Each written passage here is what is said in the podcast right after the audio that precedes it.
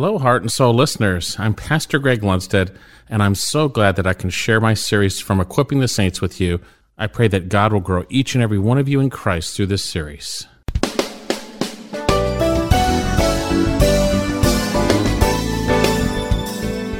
Now, this is a difficult portion to translate, but the terms settings spoke of really a timbrel or a tambourine. Your, your NASB probably doesn't translate the best, but they say or tambourine there. You'll see that. And then the term sockets really spoke of groove or a hole, which spoke of like a flute in a sense. And the NASB will also say there or flute. These speak of musical abilities and instruments. Now I prefer the NASB, but I think the New King James does a better job here. The workmanship of your timbrels and your pipes. I believe this is referring to his musical capability that God created in Lucifer before, and it was before he fell. Now, there are those who have a theology that say Lucifer is probably the worship leader in heaven. That's possible. The Bible doesn't say that. Certainly possible, but we need to be careful not to go where the Bible doesn't say. We don't want to add to it or subtract from it. But we do know that the morning stars and the sons of God, that they would sing together. Turn to Job. Job chapter 38. Job chapter 38. And this is where the Lord God is saying to Job, hey, you think you have a right to defend yourself and me to justify myself? Hey, where were you when I did all this? Right? He's going to say, hey, you're not God, I am. That's basically what he's going to say. And Job's going to repent, retract. But in that, this is what the Lord says. Job 38, verse 4. Where were you when I laid the foundation of the earth? Where were you, Job? Tell me if you have understanding. Who set its measurements? Since you know, he's being sarcastic there, the Lord is, right? Or who stretched out a line on it? Or where were its bases sunk? Or who laid its cornerstone? Notice this. When the morning stars sang together and all the sons of God shouted for joy. Singing. If you don't like singing unto God right now, you're going to have a problem later on, which means you probably have a problem already. So then, we gain a little bit concerning our enemy Satan from his initial creation, obviously. We know that he was created to certainly reflect God's glory, and we're going to see later on he's a covering chair. We're going to see later on what we saw about his ability for music. And we need to be careful and not be ignorant concerning our enemy. We're not ignorant of his schemes. You see, he actually mimics and he is a counterfeit and he disguises himself as an angel of light. The apostle Paul, in addressing false apostles, says this, and he brings in the one behind them in a sense. Second Corinthians chapter 11 verse 13. I'll read this for you. For such men are false apostles. They're bad guys out in the church. Deceitful workers, workers of deceit disguising themselves as apostles of Christ.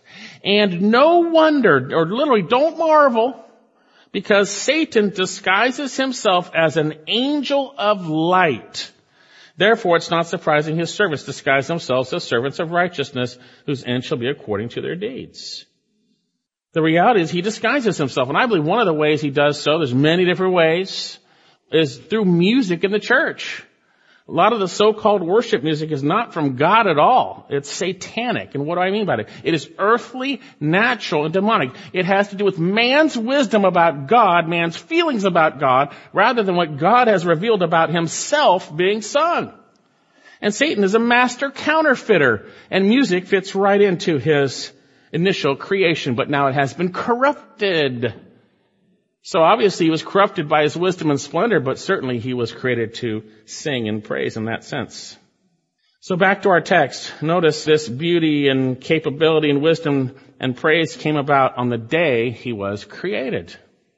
Middle verse 12. Thus says the Lord God, you had the seal of perfection, full of wisdom and perfect in beauty. Verse 13. You were in Eden, the garden of God, every precious stone. I talked about that. And then he says here, all this stuff, and I'll read it actually, the lapis lazuli, the turquoise, the emerald, the gold, the workmanship of your settings and sockets was in you on the day that you were created. They were prepared. He was created and he is a created being. He is like, in a sense, the Prince of Tyre, a man. Now, Satan's not a man, but he's a created being, just like the Prince of Tyre was a created being as a man. Satan as an angel. Satan is not God. Lucifer yet was created perfect without sin by the Lord. Colossians chapter 1.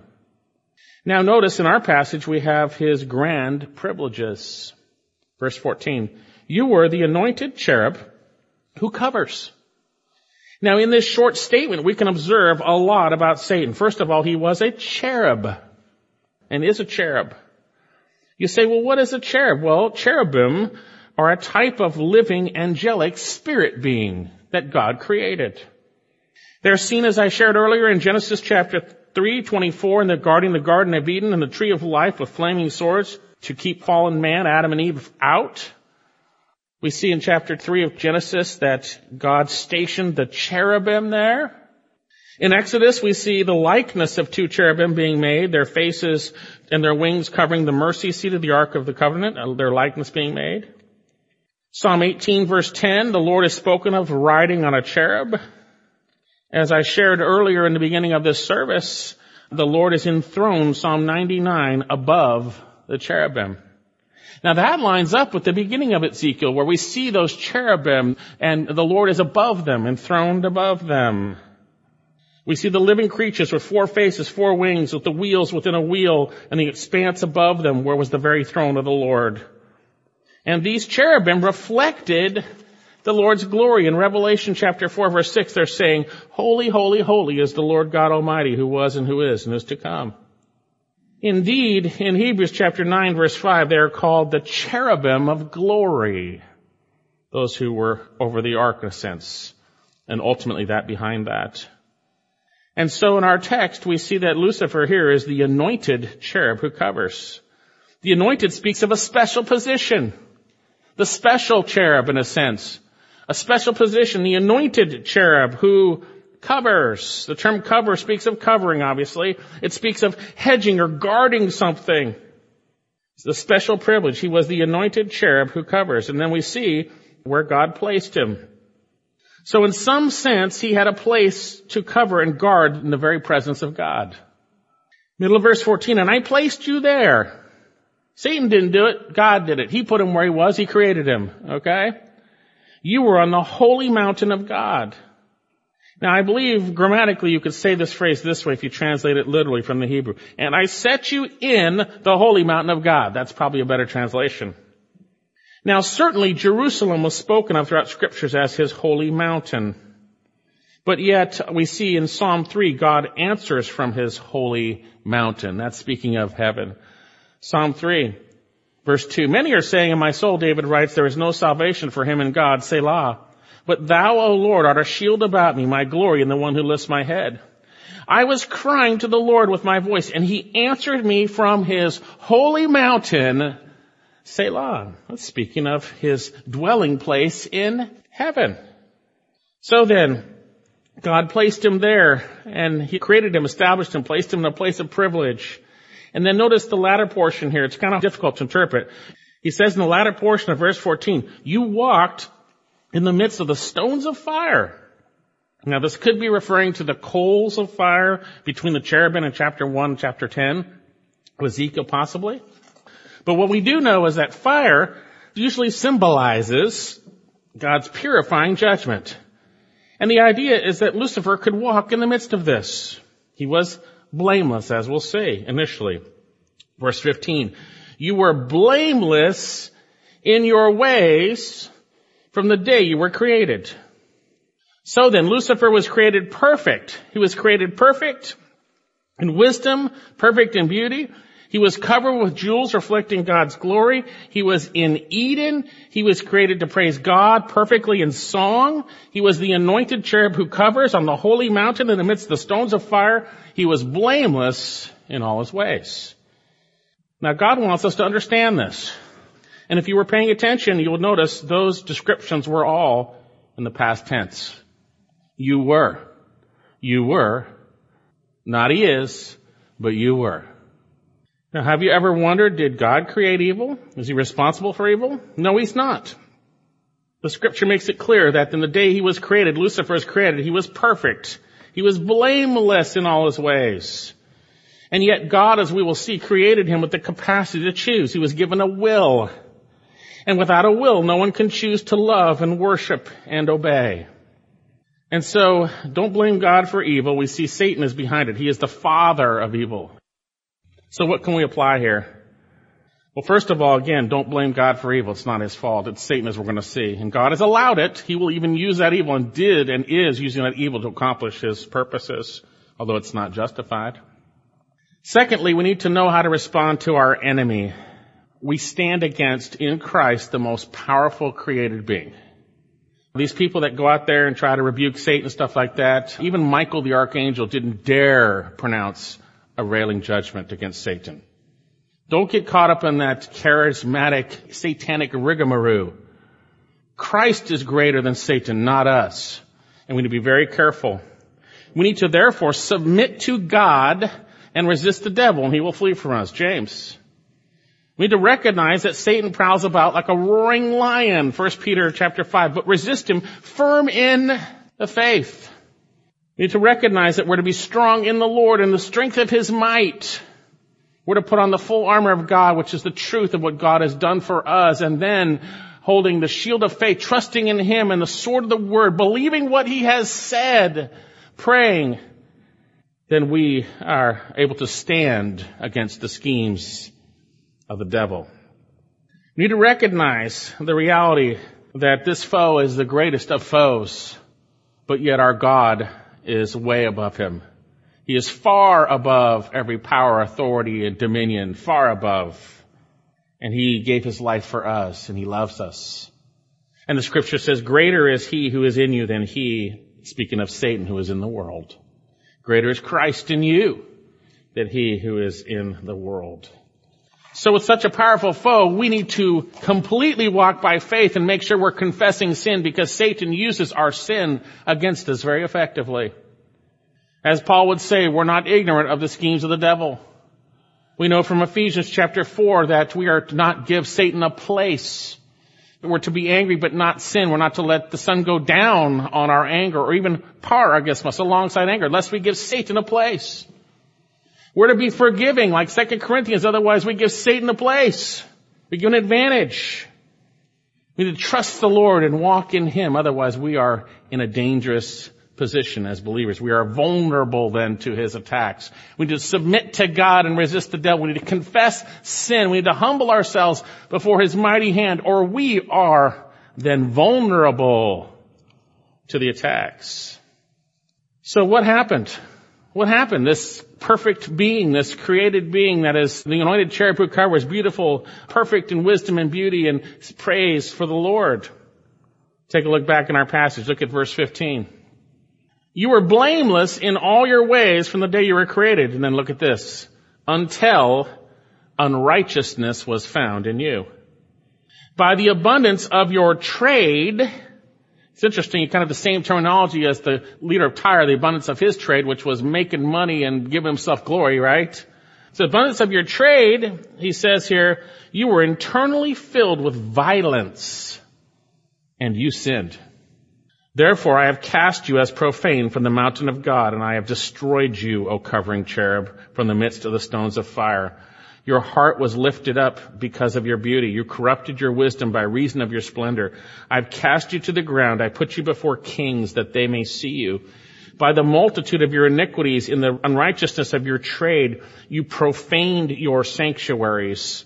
Therefore I have brought fire from the midst of you. It has consumed you. I have turned you to ashes on the earth in the eyes of all who see you.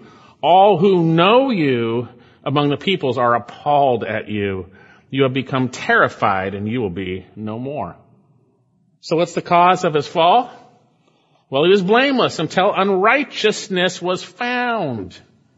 And we see here, verse 16, by the abundance of your trade, you were internally filled with violence and you sinned.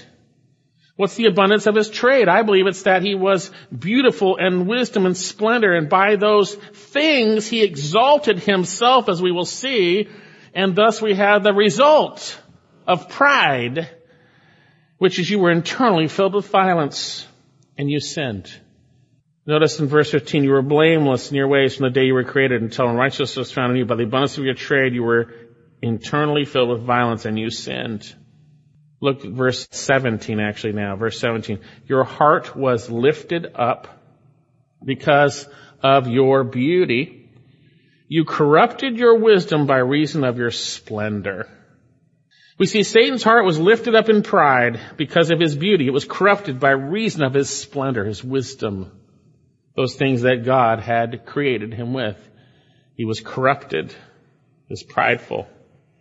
The attributes that were to give God glory, Satan chose instead to elevate his own heart and give himself glory. And that's the sin of Satan, it's pride. This ought to be a stark warning to us as we see how the king of Tyre in the beginning of this message, pride comes before fall. If we give ourselves credit for anything, we are prideful. It is God that gives us the ability to do what we do. Satan was lifted up. You can't take a breath without God approving that. Your heart wouldn't beat one beat without God allowing that to happen. For believers, if God has gifted you, that very same area of gifting could become an area of stumbling and sin. God made Satan beautiful, God made him wise, but Satan was corrupted by reason of his splendor. There'll be temptation to take credit, to fill your heart in pride and self-sufficiency, but that is of Satan. Rest in Christ's strength alone. Do not elevate yourself, but humble yourself before the mighty hand of God. And a person who's thankful is doing that, is giving him the glory and the thanks. If anyone thinks he is something when he is nothing, he deceives himself. That's what God says. Take heed, you who stand, lest you fall. There's a lot of pride in Christians these days. It's just like Satan, and you wonder why your life's so messed up. Because Satan's got a foothold in your life. But if you confess your sins, you humble yourself, draw near to God, and resist the devil, he will flee from you. Well, with this in mind, we see that there's another passage also that it describes his fall. Turn to Isaiah chapter 14. And here, God is pronouncing judgment on Babylon and its king, and during this judgment, he addresses Satan, and we get a glimpse here, like Ezekiel, to Satan when he fell. Now this passage is difficult because it fades in and out of the king of Babylon, but then ultimately to the force behind him. Kind of the same thing, but a little more difficult to interpret. But let's look at Isaiah chapter 14, verse 5. The Lord has broken the staff of the wicked the scepter of rulers, which used to strike the peoples in fury and unceasing strokes. Talking about Babylon being crushed. That's what's going to happen there. Which subdued nations in anger and restrained with unrestrained persecution.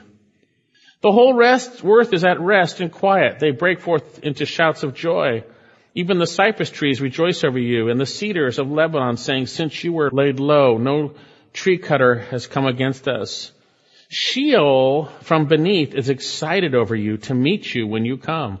And it arouses for you the spirits of the dead and all the leaders of the earth. And it raises all the kings of the nations from their thrones. Then they will respond and say to you, even you have been made as weak as us. You have become like us. Your pomp and the music of your harps have brought down to Sheol. Maggots are spread out as your bed beneath you and worms are your covering. And then notice it points now clearly to speak of Satan at this point in verse 12. How you have fallen from heaven. It's not a man that's fallen from heaven. How you fallen from heaven, O star of the morning, O son of the dawn. You have been cut down to earth, you who weakened the nations. He was for a brief moment speaking of the king of Babylon, but he moves to speak literally of the morning star, which is Lucifer. That's what that's translated from. The king of Babylon was not thrown from earth to heaven, or vice versa. This is speaking of Satan. And notice what he says. But you said in your heart, and we're going to see five I wills.